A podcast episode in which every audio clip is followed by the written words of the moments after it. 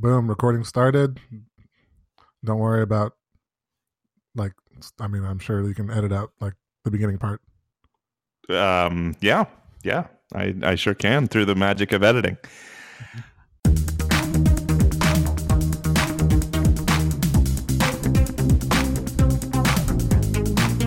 Welcome to the second episode of the Good Games podcast. I am James. Welcome, welcome. I'm Leo. And today uh, we are going to be talking in in honor of um, partially in honor of the Han Solo movie coming out next month. We're going to be Mm. talking some Star Wars. We're going to be talking our top five Star Wars games, and we're going to have a review of the cult MMO Star Wars Galaxies. But first, Leo, are you feeling this this Han Solo movie? Are you do you have Disney burnout of Star Wars yet? We're gonna we're getting a lot of Star Wars movies. I was about to ask you the same thing because uh, just from viewing the trailer, I'm not like super sure about this Han Solo movie. Is that the general consensus about it? Um, yeah, I guess that's the general consensus. It Um, just seems kind of. Uh, okay, well here here's my thing. Let me bust out my film nerd real quick. So the original directors uh, were uh, Chris Miller and Phil Lord, who did the Lego Movie, which I absolutely love. The Lego Movie. Uh, they were canned by Lucasfilm um, pretty pretty far into production, and Ron Howard was brought in. Ron Howard, who has done um, oh come on um, the the the Da Vinci Code. He did another. He did a bunch of like thrillers like that. Anyway, Okay. um, so he brought he was brought in to uh, quote unquote save the movie, um, which I am just really curious. I mean, we're gonna get what we get in May with this Han Solo movie, but God, I would love to see the original cut of this movie that was done by Chris Miller and, and Phil Lord. that would Uh, be interesting. Yeah. yeah, I, I I wonder how much of their fingerprint is going to be left on this movie. Well, I mean, it's like we're all going to see it anyway, right? It's Star Wars. Oh, of course, yeah, Uh, uh, they're going to make a bunch of money regardless. yeah, yeah, yeah, yeah, yeah. We're just going to either uh, love it afterwards, or we're all going to, you know, treat it like the prequel films. So Uh, well, that's really what it comes down to. hopefully it's not prequel bad. Yeah, that's really the that's the bar. That's me. So what else has been going on? You know, shout out to uh, my sister. I didn't mention on the last podcast, but she was recently married. So oh, kind of new whoa, that's big! Congratulations. thing. Congratulations to her. Uh, yeah. I've been married going on eight years this year, so marriage is awesome. That's And, insane. Eight years. yeah, it was eight years for me, and uh, uh, I'm, I'm not even at one yet.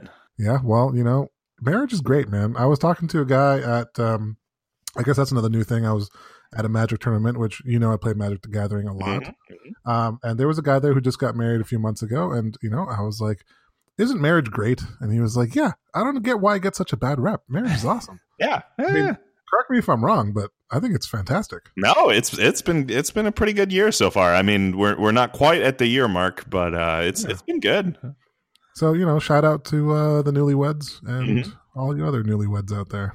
Yeah, yeah. Shout outs to those newlyweds. yeah. So what about you? Anything else? How's your move going? Oh my god. Um. uh, well, good. Um. We got most of the big stuff moved over. We just uh we got to get the rest of our garbage out of the old apartment. I have so much stuff. I'm just you do. there's just stuff that I'm finding that I like I had forgot that I had even owned th- these things and like if I forgot that I own them like do I really need them you know I, I think you could probably put most of your stuff in like a museum of nerd like collectives. Like Mhm. if I when I come over and like stay the night or something, it's just I'm like in awe. I'm like walking through your hallways and looking at your shelves and stuff. And I'm like, this is like a classic piece from the era of whatever Lego set. yeah but that that's just all just garbage that I now have to move I don't know I'm I'm probably going to throw most of what I own away I, I don't want to own cuz here's the thing we're still renting uh, when we eventually buy a house, I don't want to have to do all this again. I just want to, I want to own no as few things as possible. I just want to own the things that I need to own.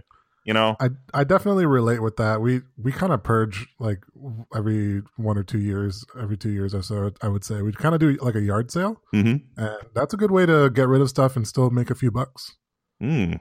You know, That also sounds there like a lot of work, though, and I'm a lazy guy.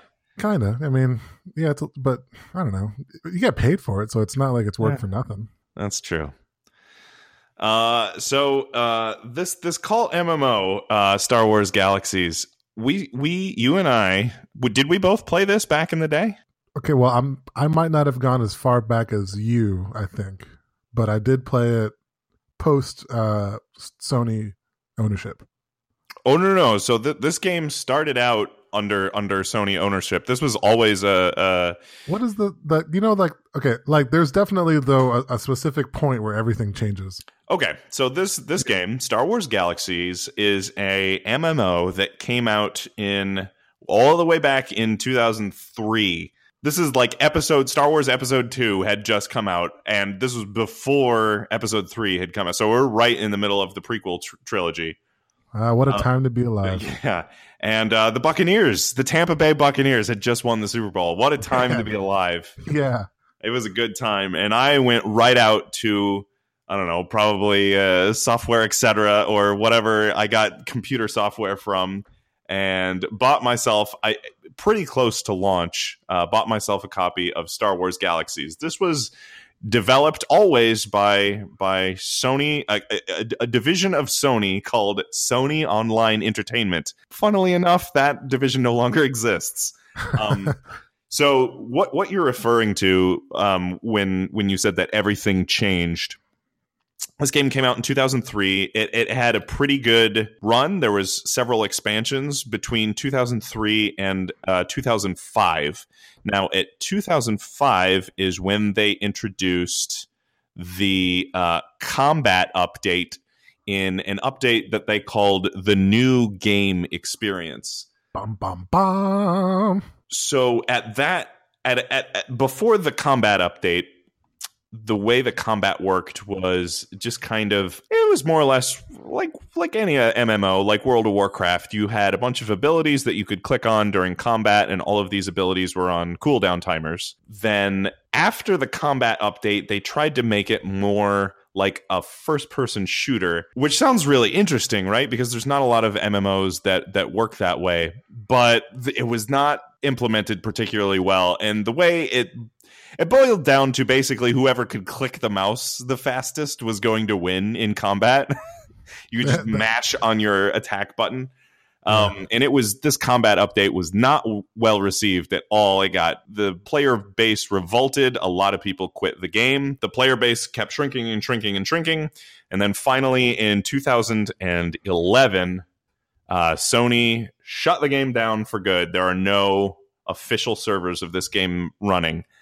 However, uh, you and I both know that there is a emulated server that runs there are several emulated servers but there is a team of people they call their emulated server uh, swg emu and what they're doing as far as i can tell what they're doing is totally legal. They're they're just emulating the server code that Sony was using to run the servers, and they have their own servers. As long as you still have your installation disk, your game client, you can still connect to this emulated server and still play this game today, uh, which you and I did uh, uh, a few months ago. Tell me, tell me what your initial experience was with this game, and tell me what it was like to go back to this now dead MMO and re-experience this old game. So I had a little bit of a different origin story, if you will. Okay. So it sounds like you kind of got in there right when it first. Yeah, uh, it was it was pretty close to launch. right. Uh, for me, not so much. I had uh, a potato for a computer for most of my life. hmm So when I finally did get uh, a, a PC that was capable of running such a game, I actually got into the Lord of the Rings online game for several years. Ooh, okay. Uh, so that was something that I really enjoyed. And then later on, someone uh, kind of reminded me of the Star Wars Galaxies after the uh, new game enhancements. So I came into it for the first time. Uh, post- After the new game enhancements? That's correct. oh so- man, I had totally checked out at that point. So we never our play times never overlapped until we went back and played the emulator. That is correct. Uh, yeah, but you know what?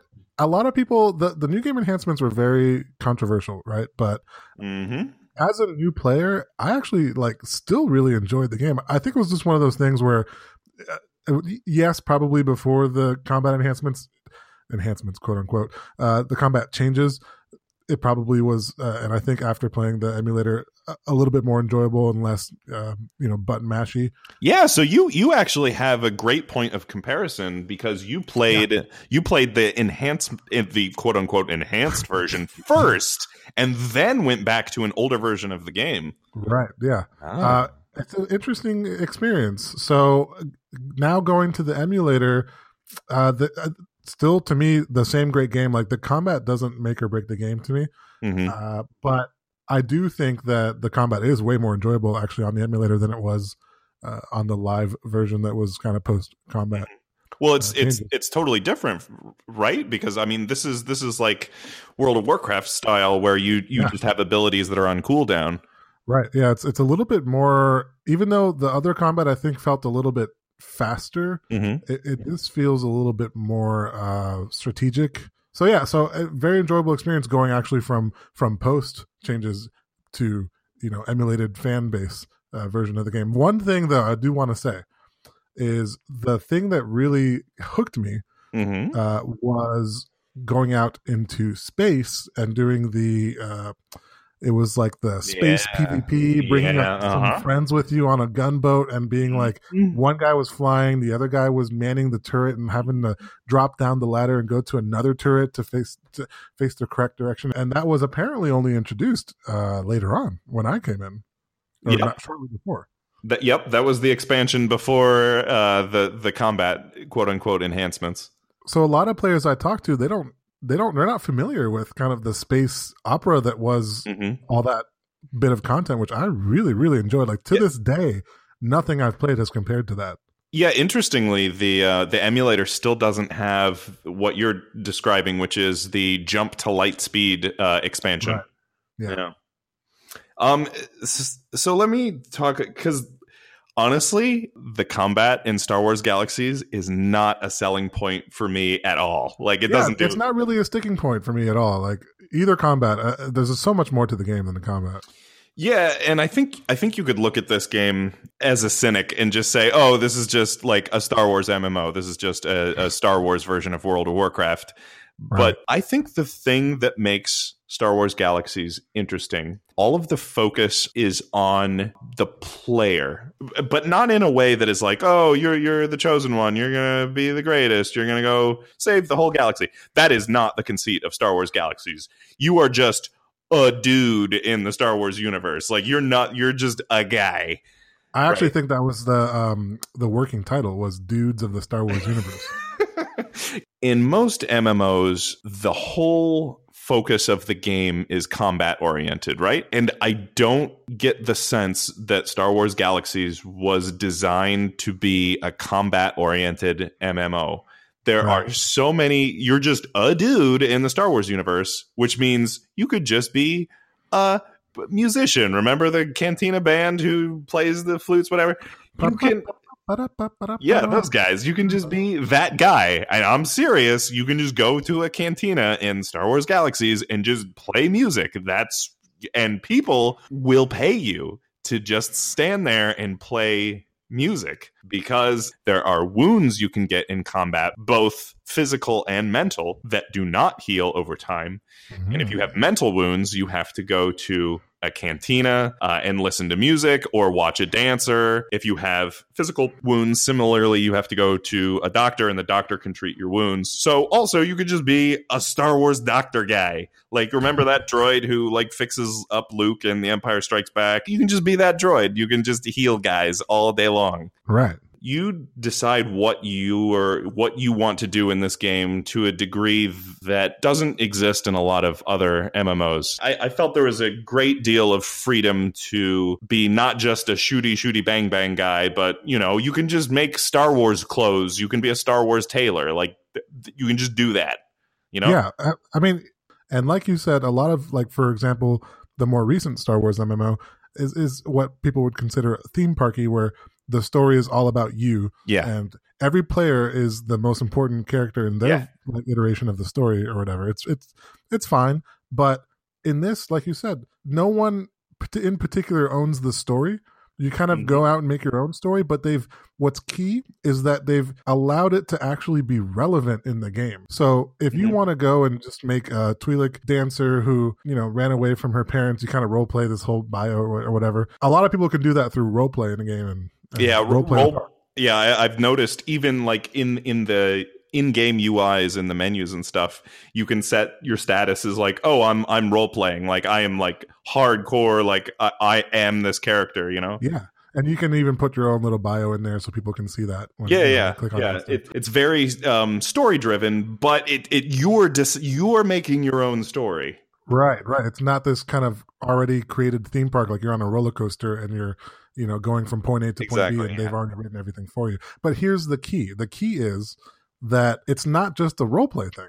Mhm. It's literally in order for some people to beat a certain boss or to do better in player versus player combat or to get through certain content, they need to go and get these uh, wounds healed or get these uh, buffs and enhancements to their stats, which they can only do by going into a cantina and watching a dancer or listening to music. So a lot of MMOs have the crafting and all that, but when it's not important or relevant to the completion of the game, it kind of goes by the wayside. But in this game, they did a really good job of making people feel, be rele- very relevant if that's one of the things that you chose to do. yeah it- not yeah yeah exactly like not only is it relevant like it's totally relevant but also that can just be 100% of what you do in that game like you can just make clothes or make weapons and make armor like 100% of the time that's all you do is, is make clothes and weapons and if you enjoy that people will pay to have those services And also, they made it fun to do because you can't Yeah, have someone yeah, yeah. doing that 100% of the time and hating the system that you're doing it in. Like, it actually was enjoyable to go out and, you know, get, uh, when you're a musician, you have to like, uh, learn the different skills to play the certain instruments and go Mhm. out and buy a new instrument and learn different, uh, songs and stuff, you know? So, like, they make it fun to, to do these things. It's not like, uh, a minor thing that they added at the end, you know? And I'm glad you brought up that concept of theme parks because there is some of that theme park content in the game. So, for instance, you can go join the Rebel Alliance and you can meet, you know, Leia or Han, and they'll give you like a whole bunch of missions to do, which are very thematic. And that's cool, but I'd also argue that's kind of where the game falls down a little bit because those missions that they give you are definitely combat oriented. And if you wanted to be the guy who, hey, I'm just a friendly musician, like I'm not a combat guy, the game just railroads you onto that combat path, which is really tough. Like you have to either then start a combat path of your own or like make some friends with people who are playing the game in a in a combat oriented role which like that's kind of a bummer to me. I wish i would like to have seen more customized missions like and there is some i know in the game like there are missions that are just for musicians or whatever but i would like to see a lot more of that for for players who wanted to play the game just in those specific roles Yeah, I, I definitely agree that you know the game wasn't perfect, or else we wouldn't have to talk about it as a dead cult game. yeah, Uh, yeah. So yeah, there, there, there's a lot that they could have done in, in that realm. On the flip side, too, though, it made for some really interesting interactions with players where uh, you were like kind of a, a rugged mercenary, and you went into the cantina and uh, met a dancer who really needed to go do this mission, but she needs a big, strong guy to go take care of those rancors for her or whatever. Mhm. yeah yeah Yeah, you know, and and it, it was it was fun, you know. But but you're right. If if your sole entertainment came from non combat experiences, there Mm. could have been a little bit more on that side of the theme parky side of things. Yeah, and I'm glad you you also brought up another point about the game being social, and it is. It's very very social. It's it's so like Yeah. it's so tough to play this game. Like if you quote unquote, oh, I just want to play this game solo. Like that's you can, but it's tough. The entire economy of of of the game revolves around other players being there because like the only way to get the best weapons that like if you're playing the game in a combat role, the only way to get the best weapons, the best armor, whatever, you have to go find a armor smith or a weaponsmith, which are player characters. These are not NPCs. Uh, the NPCs will not give you; they'll just give you like the most basic generic gear. If you want anything, you know, high quality or customized, you have to seek out a real actual other player who has crafted these things um, and and give them money which i think is to me probably the most impressive thing about star wars galaxies is Okay, let's hear it. the player economy so okay uh, let me back up for a second. Let me give an example of an unsuccessful economy. And I think this was in Diablo 1 or maybe Diablo 2. I'm not sure which game I'm thinking of. And it actually doesn't even matter. I'll- I'm just going to make my point. Um, so Sure. the the intended currency, and I, maybe it was Diablo 1. In, well, let's just say it was Diablo 1. The intended currency in Diablo 1 was gold, right? Right. Um, when players were playing the game, they would kill a lot of monsters, they would get a lot of gold. But when players wanted to barter, after a while, they stopped using gold to barter because experienced players had killed so many monsters and gotten all so much gold th- that gold became worthless. There was a, so gold was so prevalent that like gold became worthless. Nobody wants more gold. So the Right. the the main unit of purchase then became it was like i don't know bone keys or something like that which was like a really rare item which still had a, a, a useful purpose.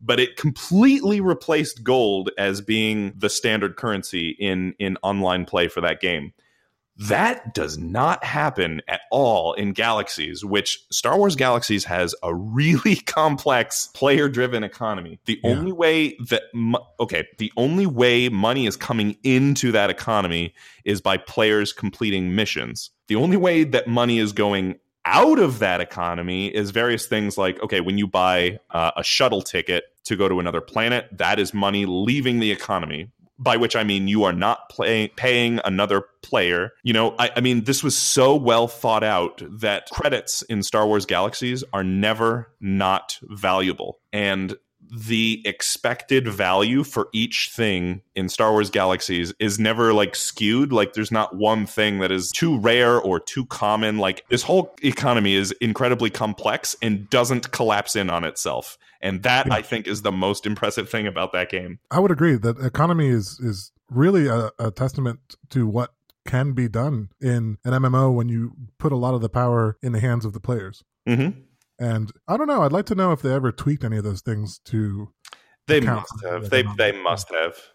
But outside of you know those tweaks that they had to do, like it really it kind of runs itself really well. And I'd like to to take a note at this point to mention uh, their player housing uh, and like like Oh, shops and stuff. Yeah, that's the other way that money leaves economy. When you pay Right. when you when you buy a house, you have to pay rent on your house uh, or a mortgage or something like that. I can't remember how that works, but you're not actually paying another player.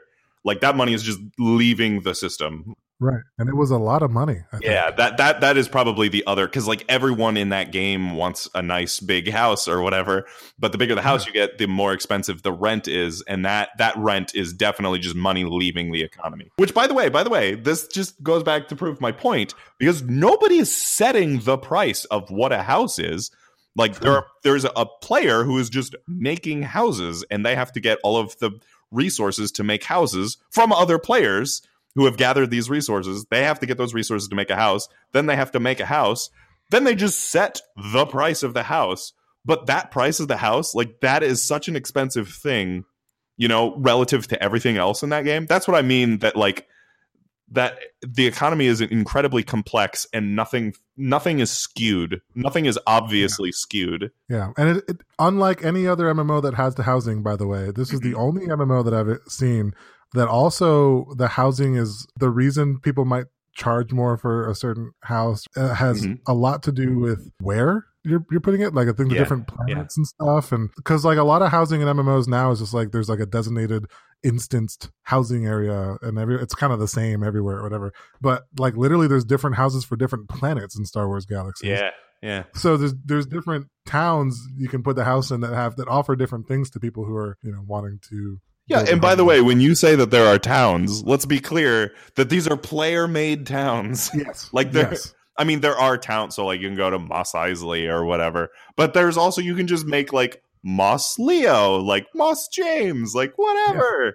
Yeah. Yeah. All of the player-focused stuff is really impressive to me. It's amazing. If you haven't checked out Star Wars Galaxies, definitely check out the emulator. I think it's- I think yeah. it's great. Yeah, yeah. It is a it is a weird, weird MMO. I have you've played more MMOs than me, so I'd so. Yeah. I have not played an MMO remotely close to Star Wars Galaxies. What about you? No.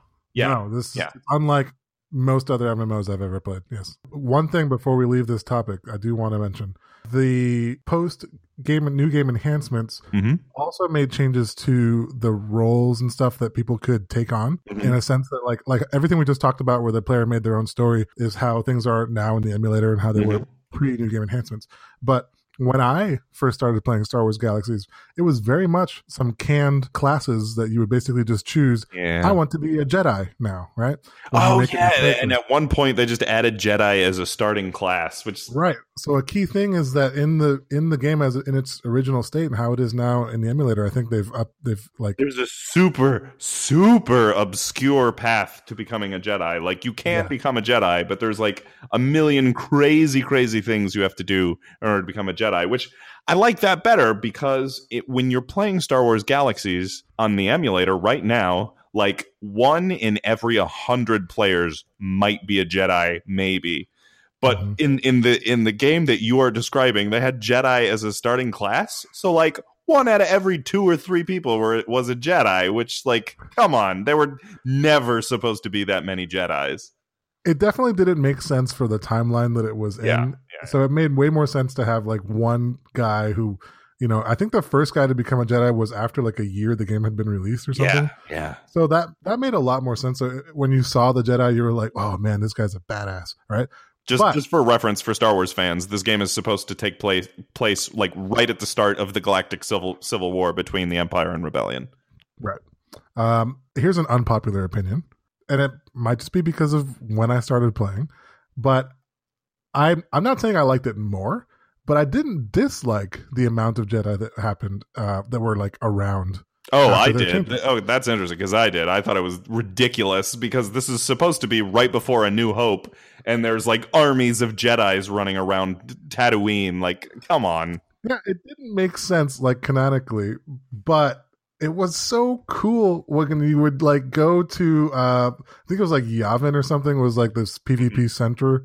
Uh and also there was these like role play groups or just role play Sith and all, all these people in dark hoods with like the red lightsabers, you know, and Mhm. um like the game visually was has probably not aged very well but there were moments like that where the special effects were very well done like the the, the lightsabers from a distance and like and like laser fire and stuff. So like there was this really cool scenes that looked almost like the prequel movies where you'd have all these lightsabers and all these like um blaster fires um going on and stuff in like the pvp areas. It it, it was really really cool. Although i do think for the sake of the correct setting, I think that the more rare Jedi was probably it made more sense. But Yeah, because I remember like w- one time when I was playing, I was like in I don't know, I was on Naboo or some planet or whatever, and I saw a Jedi come through a spaceport, and it was the first Jedi I'd ever seen. And I was like, "Oh my gosh!" Like a Jedi, which, like in the Star Wars universe, that's how that should be at, at that point Yeah. in time. That is the correct amount of Jedi, where somebody sees a Jedi and goes, "Whoa, a Jedi!" yeah, no, that's true. It, it, they definitely like they they nailed it. Really, the first time that they Mhm. had done that and designed that approach to to Jedi, I think was very well done. Yeah, yeah, yeah. I mean, I get that that's annoying for casual players because you're not going to pick this game up, play for three hours, and then become a Jedi. Like, you're going to play for years. Pro- realistically, you're going to play for years before you uh, unlock all of the requirements to become a Jedi. Right. Oh, one one more fact, real quick, before we. I, I'm not sure how this is on the emulator, but the original version of Jedi, when you unlocked Jedi, you unlocked a new slot, like a new character who is who is then started as a Jedi, and that Jedi had permanent death. So that Jedi could only die three times, and then that character was gone forever. Like you lost your Jedi if that Which Jedi un- died. that's unheard of for an Yeah, MMO. that was crazy. And I think at some point they changed it so that it wasn't permadeath or or something like or they increased the number of times you could die. I can't remember. And again, I, I don't know how the emulator is working right now, but like that was crazy. Like and also there were bounty like that's another one of the things you can do in this game. You can just be a bounty hunter, which is PvP. So like every time you log in and play that Jedi character, you're taking a risk because somebody can just place a bounty on you, and then every bounty hunter is looking for that Jedi, which is thematically perfect. Like that's how it should be, but Yeah. also it's super Yeah. risky to be just walking around as a Jedi. Yeah, that does sound awesome. Yeah, yeah. Super good. Star Wars Galaxies. It's very weird. It is a weird game, but it's a good game. Agreed. All right. Um so, Leo, uh, let's go over our top five Star Wars games, our top five favorite Star Wars games. Um, you want to go first, or you want me to go first? Who went first last time? Uh, I think I went first last time. So then I'll go first this time. All right, go ahead, go ahead. My number five is Star Wars Galaxies. Ooh, Uh, nice, It, it does make my top five. It nice. is uh, it was an enjoyable experience. I played for probably too long for someone who came in post new game enhancements. Mhm. Uh, and spent many many hours, met many many good friends, had a blast with role play, with creating my characters, with the ambiance, with being a musician, the space combat. Again, still have not seen any other game that has matched the level of memories and fun that I had just going up with friends into a gunboat and trying to take on other spaceships and stuff like all on one ship together. Um, Mhm. That was just so many great memories there. Nice, nice. I like it. Um, I'm I'm glad uh, you made space. You made a spot for Star Wars Galaxies. My number five is Star Wars Battlefront Two. Now, wait, wait, wait, wait, wait, wait, okay. Before you revolt on me, I am not talking about the EA produced Star Wars Battlefront Two, which came out in 2017. Which, by the way, we should we all need to call that game the EA game Star Wars Battlefront 2 2017 because there is another game called Star Wars Battlefront 2. Like that drives me crazy. Like that's what Sonic the Hedgehog had to do because there was two Yeah. games called Sonic the Hedgehog, which now we call one Sonic the Hedgehog and one Sonic 06, right? Right. So I I petition that we call the game that was released last year Battlefront 2 2017 Agreed. uh, because there is a much better game called Star Wars Battlefront 2. It came out in 2005. Yep, 2005.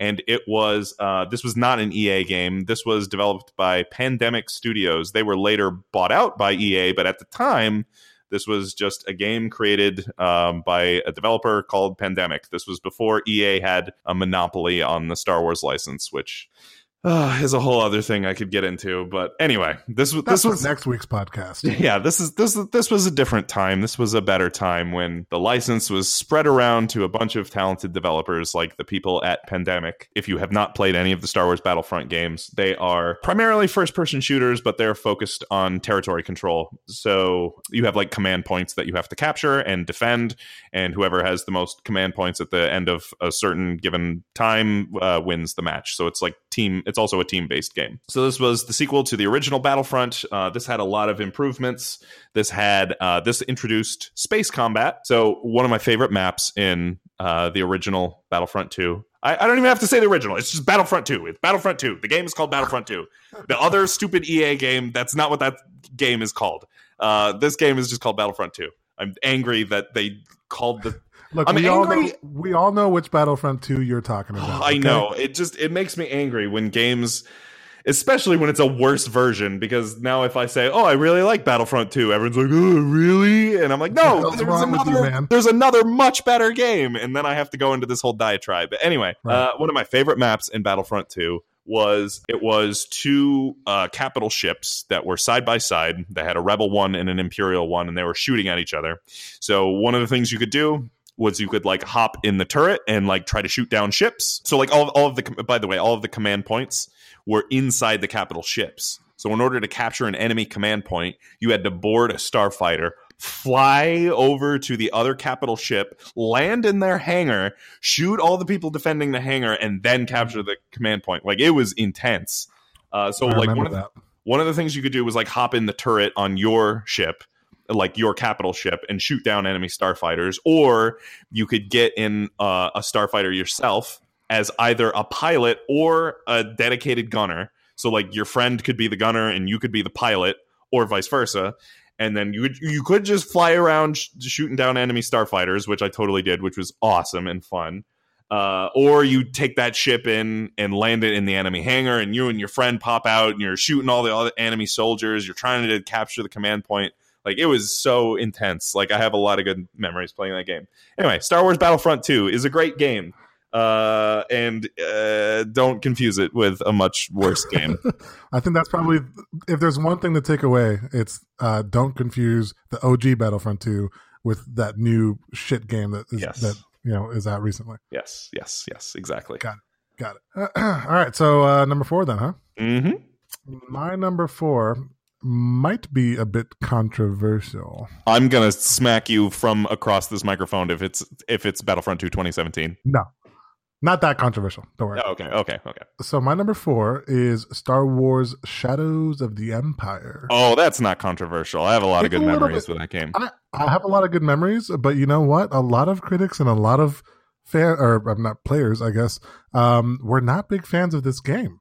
The controls were a little bit sloppy. Yeah, they were. Nintendo 64 it was a little rough. Yeah. Um, graphically, you know, I think that it was a little bit difficult to program for the N64, like the Mhm. limitations that the developers had. So there was some weird texture issues. I think that the, the, the overall, like the color palette and stuff, they did a really good job of kind of getting like this like gritty feel, and and it was Mhm. uh, lots of hours of. uh, If or so for people who don't know about the game, uh, it's basically you play this character that doesn't really exist. He right, he's kind of like Han Solo, but oh, he's he not. totally exists. Yeah. I mean- well, I mean, okay, okay. This is gonna get me into another whole Star Wars nerd diatribe.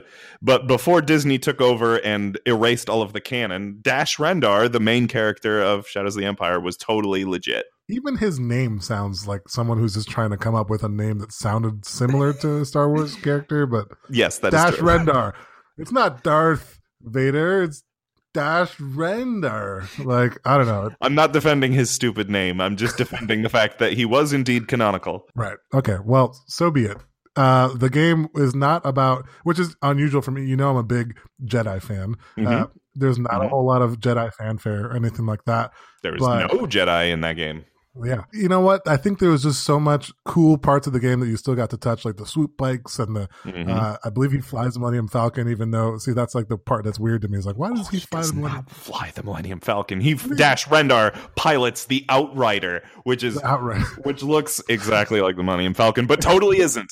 right. Yeah. Totally isn't, but it totally is. Okay. Totally yeah, not the so Millennium Falcon. I think that's like some of that was kind of why I like the game. Is like Yeah. obviously like hinted at all this like famous Yeah, stuff. Yeah the, it, it's totally not Han Solo flying. Totally not the Millennium Falcon. exactly. Also, though, the game was kind of difficult. Oh yeah, Probably, probably because of all of the you know trouble with the controls and stuff. But that made it so that I Mhm. played it a, a shit ton of this game because just trying to get through it, and so that repetition was somewhat enjoyable to me. It kind of instilled a love for the game over the years. But I, I guess not a lot of people agree. uh, I would agree with you. I I think that game is, um, it's good. it's good. Sure. It's good. Yeah. Uh, a lot of the things you said are true. It's it's rough around the edges, but it's good. That is not my number four. Um, my number four is Star Wars Galaxies. So uh, I, I went over a lot of the reasons why I think this game is special. I think the all of the focus on all of the player driven things, like the player driven events and the the player driven towns, the player economy, like a lot of that is so impressive that they had this was 2003 when this game was made and they had the foresight to place all a lot of trust in their player base right? Because a lot of mmos and rpgs that have come subsequent to that are very rigid and theme parky which is fine. Like that's i'm not saying one is better than the other but i i, I find that impressive back in 2003 that they had that that they had the creative vision and the amount of, of of trust that they placed in in their player base was very impressive to me. And i have a lot of very fond memories playing that game. Number four star wars galaxies. What's your number three? All right, my number three, probably out of uh, my entire top five, is the one that I played the most. Like, I, okay, okay, well, I guess Star Wars Galaxies, you know, you can't really compare that to an MMO, but out of all the console games, it's the one I spent the most time on. It is Star Wars Rogue Squadron 2. Oh, hell yeah. yeah for the gamecube yeah for the GameCube. I played so much of this game. It yeah unhealthy, really. It was the first game maybe that I played uh, for my GameCube. I, I don't remember.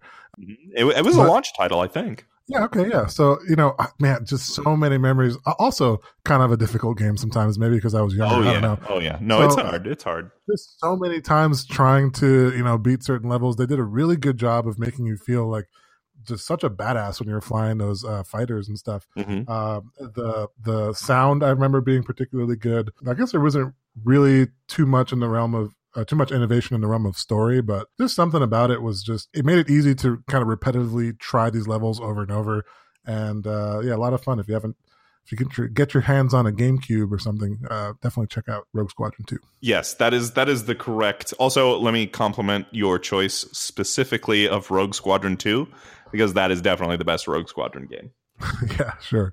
No, oh no, it's no contest, no contest. I love that game. Good, great pick. My number three. Let me back up for a second because uh, let me reveal behind the scenes. I, I don't know what your criteria is for picking your top five. I had a self-imposed restriction on my top five Star Wars games that I wasn't going to pick more than one game from the same series uh, because if I had done that, yes, I, I know. I came across the same problem. yeah, if I had done that, um, the series that is my number three pick uh, would have been Would be all rest. would have been all over my top five. That is Yeah. the Dark Yeah. Forces and Jedi Knight series. Um, the game I went for in my number three uh, slot is the original Dark Forces. Dark Forces is some people find this term derogatory or dismissive. I think it is a compliment to the game Doom when we say that other games are Doom clones or Doom likes. The original Dark Forces is definitely a, a Doom clone or Doom like. However, the team that made this game at LucasArts, this was not just a simple asset swap, regardless of how closely these games look and feel. Uh, they made their own engine for the original Dark Forces and all, all of the programming, all of that stuff, all done completely from scratch. And I think one of the most impor- impressive things about the original Dark Forces was this team creating this early first person shooter, but they had such a talent for level design. So, um, one of the things that sets um, Dark Forces apart from Doom to me is it's a mix of the kind of like arena shooter that Doom is, but it but Dark Forces also sprinkles in a lot of puzzles, uh, especially like environmental puzzles. There's also some light platforming, but there's environmental puzzles where you're trying to uh, figure out how, like, you'll see like a ledge way far away, and you have to figure out how to maneuver certain boxes or certain crates such that you can reach the ledge or there'll be like a certain pattern of buttons that you have to pay attention to and you have to remember a certain combination or something like that. Uh, it really exercised not only your like twitch aiming and shooting like any other first person shooter does but it also brought in an element of of puzzle solving which really engages your your mind. So it's not just a you know shoot 'em up game but uh, also you have to do a little bit of thinking. Uh, also I will say that I love all of the Dark Forces and Jedi Knight games. So that's that's Dark Forces, Dark Forces Two, Jedi Knight, uh, Jedi Knight Two, Jedi Outcast, Jedi Knight, uh, Jedi Academy. All of those games are very very good, and uh, I could have made a top five of just Jedi Knight games. But anyway, Well, it's funny that you mentioned bundling them up like that because Uh, yeah, I had the similar problem. I I think that if we didn't kind of bundle uh, the similar game series together, Mhm. it would just take up most of my top five. yeah, Uh, yeah, yeah. My number two is uh, actually Dark Forces Two Jedi Knight. Ooh, I almost went with Jedi Knight. I almost went with that. And I, I think it's probably just uh, I actually oddly started with Dark Forces 2, so I think Mhm. it has just a little bit more nostalgia. But you know, at the same time too, I think Dark Forces 2 is one of those rare occurrences where they kind of took the formula of Dark Forces 1 and, and made it even a little bit better. Because Uh, Dark Forces 2 has a lot of like 3D platforming and stuff, which is really fun. Yeah, and uh, they also kind of like evolved a little bit on the. Uh, I felt like the the shooting and stuff. Like I Mhm. remember enemies would like be smart enough to get behind cover a little bit. It was it was kind of difficult sometimes the the first person shooter aspect of it, but the environments too. Like oh man, like I just remember being kind of in awe. Like I felt like you were you're, you're really there in these environments. Mhm. Like God, the level design is so good. yeah, the level design was just great in that game. And I, to be honest, I don't remember that much about Dark Forces 1, but I feel like as a, a Jedi uh, fanboy, Mhm. Dark Forces 2 really like played on that a little bit more, a little bit more heavily to me. Um, there was some really like epic, epic interactions in the story uh, with you know, the Dark Jedi and stuff. And um, just, I mean, the story was just like moving. Uh, it was actually like a really good story. like, I really loved it. Um, Um, so that's, Have you played it recently? Oh, yeah, no, but that was my Um, memory of it. I have, uh, and let me remind you that those cutscenes are full motion video with real Yes. actors. Yes. Um, ooh, they go on a little bit. They're a little bit uh, of a cheese fest now. Okay. Uh, well, you know what? Cheesy as they are, I like cheese. Okay. it's delicious cheese. I, I also love cheese, and it's some good cheese. Here's why I explicitly say that. It's because also on my list, you know, uh, like in my number two slot, I consider it Dark Forces 2 slash the Dark Forces series. So like Mhm. to me, that's all encompassing. Like all those games are my, are my number two. And I, I would say that a close honorable mention for taking the actual slot would have been, I think it was the third game, Jedi Out, Jedi Outcast. Mm, Right. Yeah, I think so. So in that game, they did away with the live action story Yep. like Mhm. cinematics, right? Mhm. I didn't like that as much. I missed the cheesy live actions. hmm So you know, so to me, I don't know. It, it kind of, I don't know. It sounds cheesy, but I really, I really enjoyed that. There's some pretty good cheese in those games. Yeah.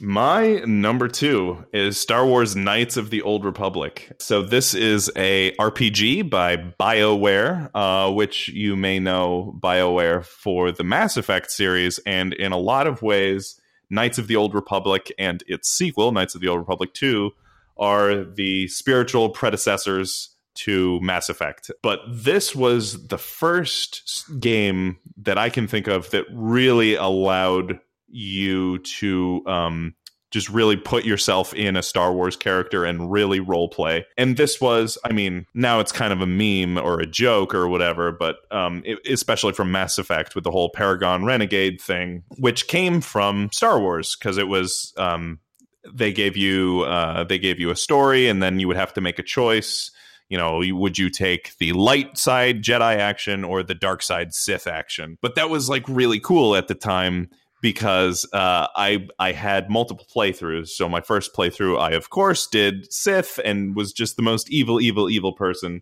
and picked all of the evil actions because I thought it was hilarious when somebody who is legitimately trying to be nice to you and give you what you want and you're still just a jerk to them and force choke them or whatever.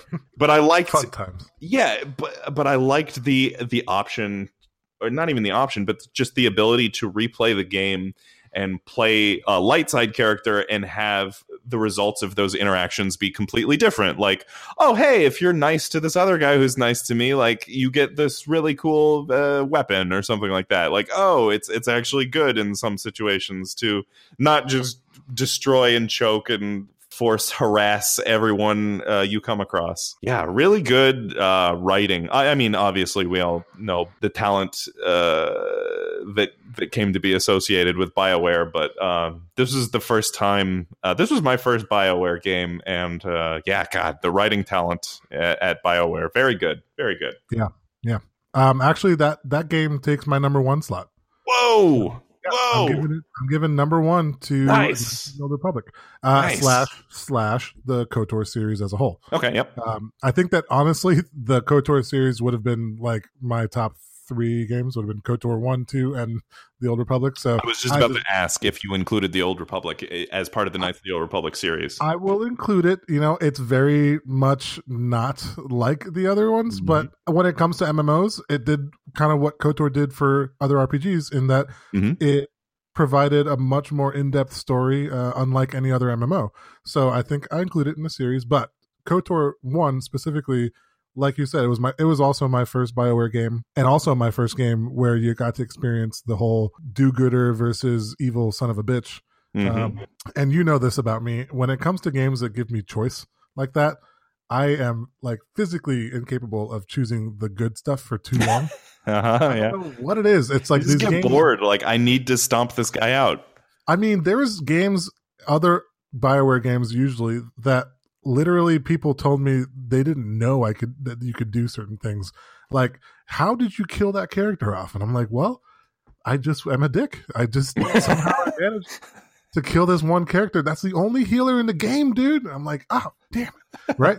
but that was great to me, like this this freedom, and also like you said, the writing was just impeccable. It was uh, great writing, Mhm. uh, great uh, ambiance, great setting. Like I hadn't played a game that was you know thousands of years before the movies that we knew and loved. So just yeah, just a fantastic game. It's always been my favorite Star Wars game ever. nice. Would you like to know my favorite Star Wars game ever?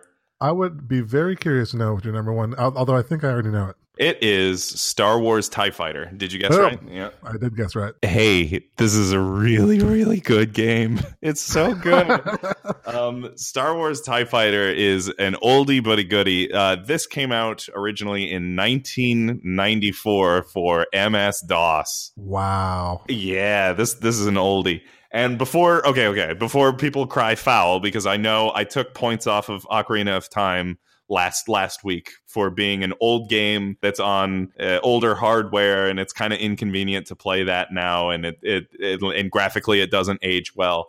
All of these things are true about tie fighter also. You can't it is available on the steam store right now but it does not work great with windows 10 you might have to spend some time configuring certain options and whatever so the game doesn't immediately crash when you boot it up and when you boot it up, you are going to be treated to some MS DOS graphics. But what, yeah, yeah. And also, the other prohibitive thing about TIE Fighter is you absolutely, if you want the premium TIE Fighter experience, you need a joystick. You need a flight stick, which I understand that nobody in the world has flight sticks anymore, except for me. And the only reason I keep my joystick around for my PC is just so I can play TIE Fighter. That's how much I love this game. I have a dumb joystick. I'm staring at it right now. It's on my desk. It's the, I have a keyboard on my desk, a mouse on my desk, and a dumb joystick on my, on my desk. And the only reason I have that thing is just for TIE Fighter. That's how much I love this game. And also, so that when people you know ask you what you're doing at the computer and you say you're playing with your joystick, it's you know, No, I'm legitimately playing with. I am in my TIE Yeah. Fighter. Yes. I think it's worth it that alone. Yeah. Uh, yeah, absolutely. Do not play this game. Do not play this game with a mouse and keyboard. It you it will be terrible. I promise. You might be able to get away with a gamepad, like a standard controller, but you absolutely want a joystick um, because a lot of this game is so. uh, Um, okay, what Tie Fighter is is it is um, a flight simulator. So if you remember back to the '90s, flight simulators were kind of popular. Uh, there was a lot of people making um, really complex flight simulators. Uh, LucasArts made the most complex flight simulator and made it Star Wars themed. And when I say it's complex, so you do need a flight stick, but you're also going to need a keyboard. And every almost every single button on your keyboard does something and it's a different function, right?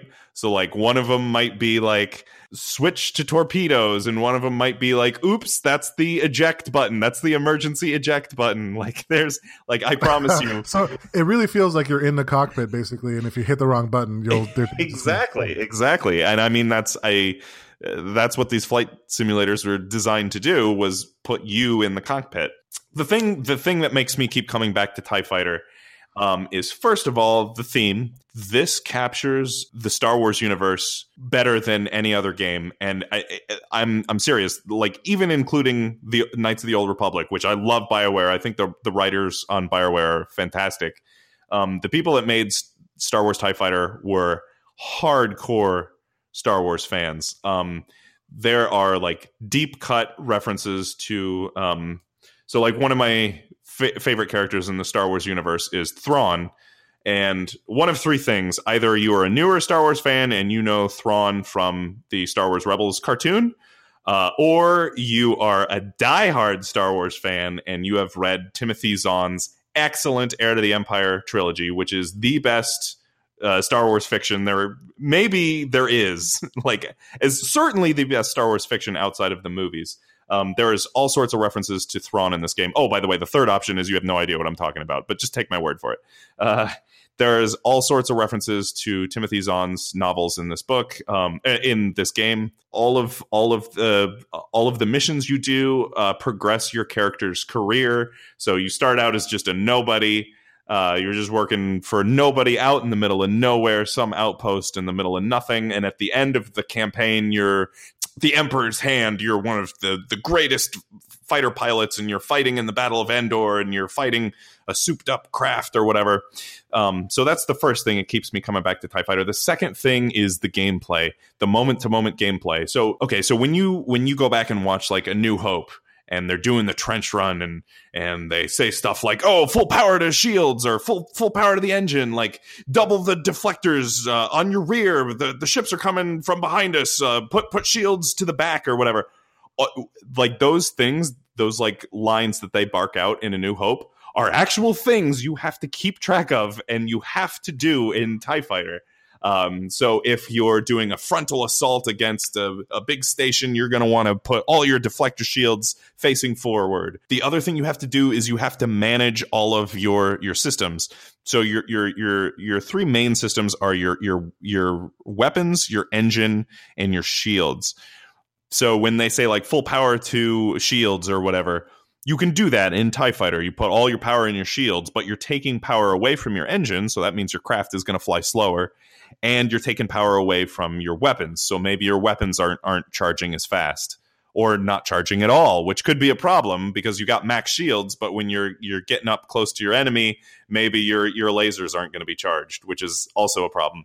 Uh, so you're just constantly managing the balance between uh, your weapons, your engines, and shields, and then later on they add a, another system that you have to balance. It, it and just the dogfighting. God, I love this game. It's so good. It's so good. And the heartbreaking thing is, Leo, we're not going to get another game like this. EA is never going to make a, a even if even if there was not an ex- exclusivity license between LucasArts and or between Lucasfilm and EA, such that EA is the only one who's allowed to make Star Wars games. We'd probably never get another game like this, just because it's so specific, right? Like it's just for people who like really complex flight simulators and have a joystick lying around, and also just happen to like Star Wars. Like it's it's very specific and targeted. But if you are that person, if you like really complex flight simulators and also Star Wars, and you have a joystick lying around, TIE Fighter is the best Star Wars experience you can have playing a video game. All right, so let's get this podcast over with so I can play TIE Fighter. Um, uh, okay. Um, recommendations. What do you got? What do you got this week? What, what are you recommending for people? Any any All good right. movies? Any good games? Any good products? What, what, what you got? So uh, this week, because I'm still running off of some jitters from my last tournament, I'm going to be recommending Magic the Gathering. Ooh, a famous trading card game. Uh, made famous by um, every other card game you've ever played yep. because they're all based off of this card game. If you've played Hearthstone, yeah. if you've played Pokemon, if you've played Yu Gi Oh, if you've played any board game like what is it like Ascension or Dominion or Mm-hmm. You all mm-hmm. they all have this game to thank. Magic the Gathering has been around for well, um, as of next week or the week after will be 25 years uh, because the wow. new the new expansion set coming out, uh, Return to Dominaria, is kind of like their big like 25 year anniversary expansion set. It is a game for nerds. Uh, there's yeah. a lot. I actually uh, consider it, I, the way I, I um, sum it up to people is it's a combination of chess and poker. Uh, basically, it has the statistical probability style strategy of poker, where you're just mm-hmm. kind of playing to your outs and um, not counting cards, but like you know, you know, you have X amount of copies left in the next however yep. many cards, and what yep. your likelihood is of drawing, you know, etc.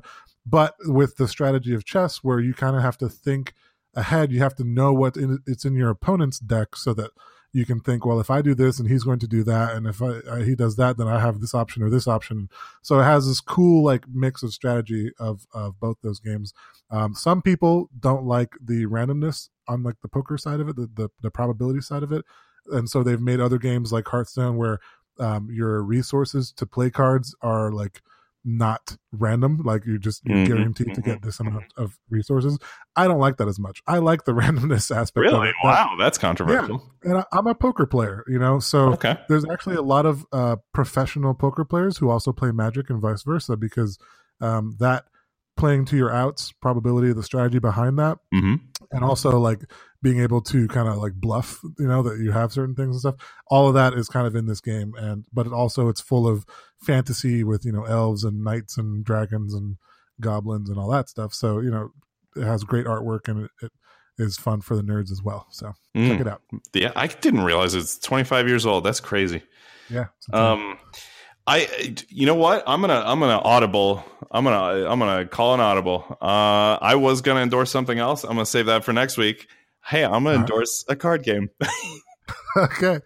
I'm gonna endorse uh, also a card game. It is called uh, Android Netrunner. It is nothing like Magic the Gathering. Not, I mean, li- they're both card games. Oh, okay, well, they're both games, but uh, so you listed a bunch of games that all have a lot of similarities with Magic, like. Hearthstone, and um, I don't know, basically, basically every other card game. Uh, Netrunner is not basically every other card game.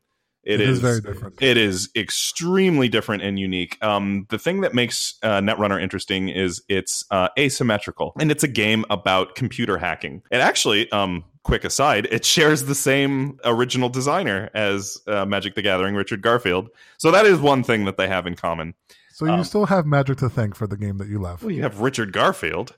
Well, okay.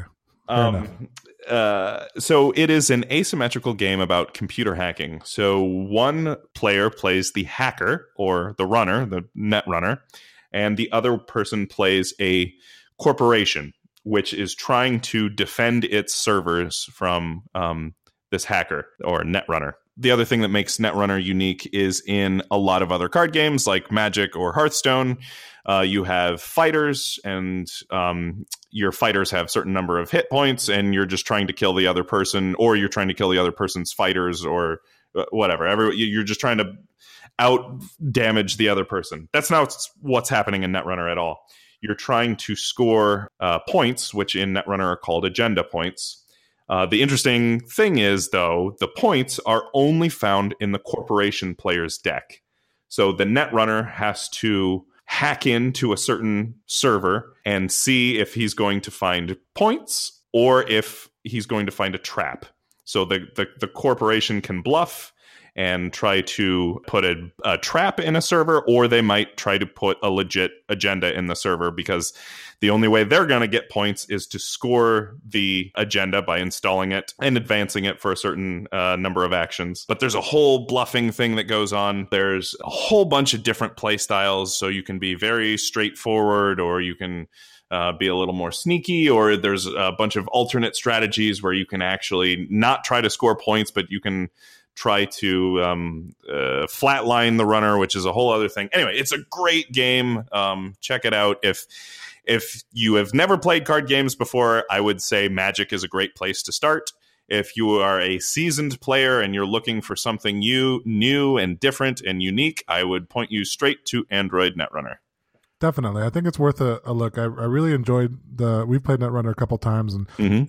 and when you when you hear about it in a podcast and you hear servers and corporations and cybersecurity, that doesn't sound like a lot of fun. No, that sounds very boring. Yes. Yeah, but it actually is. It, it's very different, and when you actually play it, it it's really really interesting game. Yeah. Um, you got anything else for this for this episode? Uh, I got nothing else, man. All right. Well, that's that's going to do it for episode two of the Good Games podcast. Uh, um, we don't have a topic planned for for next episode. We gotta okay. After we hang up here, we gotta figure out what our topic is. Anyway, we will see you next episode though, and there will be a topic. Um, yes, For the Good Games podcast, I am James, I'm Leo. and we will see you next time. See ya.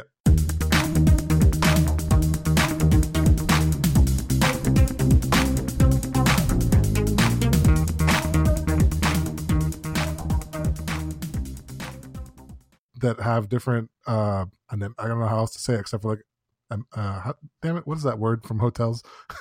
Amenities. I don't know what you're trying to come up with. The uh, am- amenity. Huh, how the fuck do you say that word? I, uh, yeah, you're saying amenity. I don't. Amenities. I don't know if that's the word. Yeah. I think that's the word from hotels amenities where they Uh-huh. offer where they offer you know like we've got a pool and we've got a gym Yeah, and we've amenities, got yeah. free breakfast. Yeah.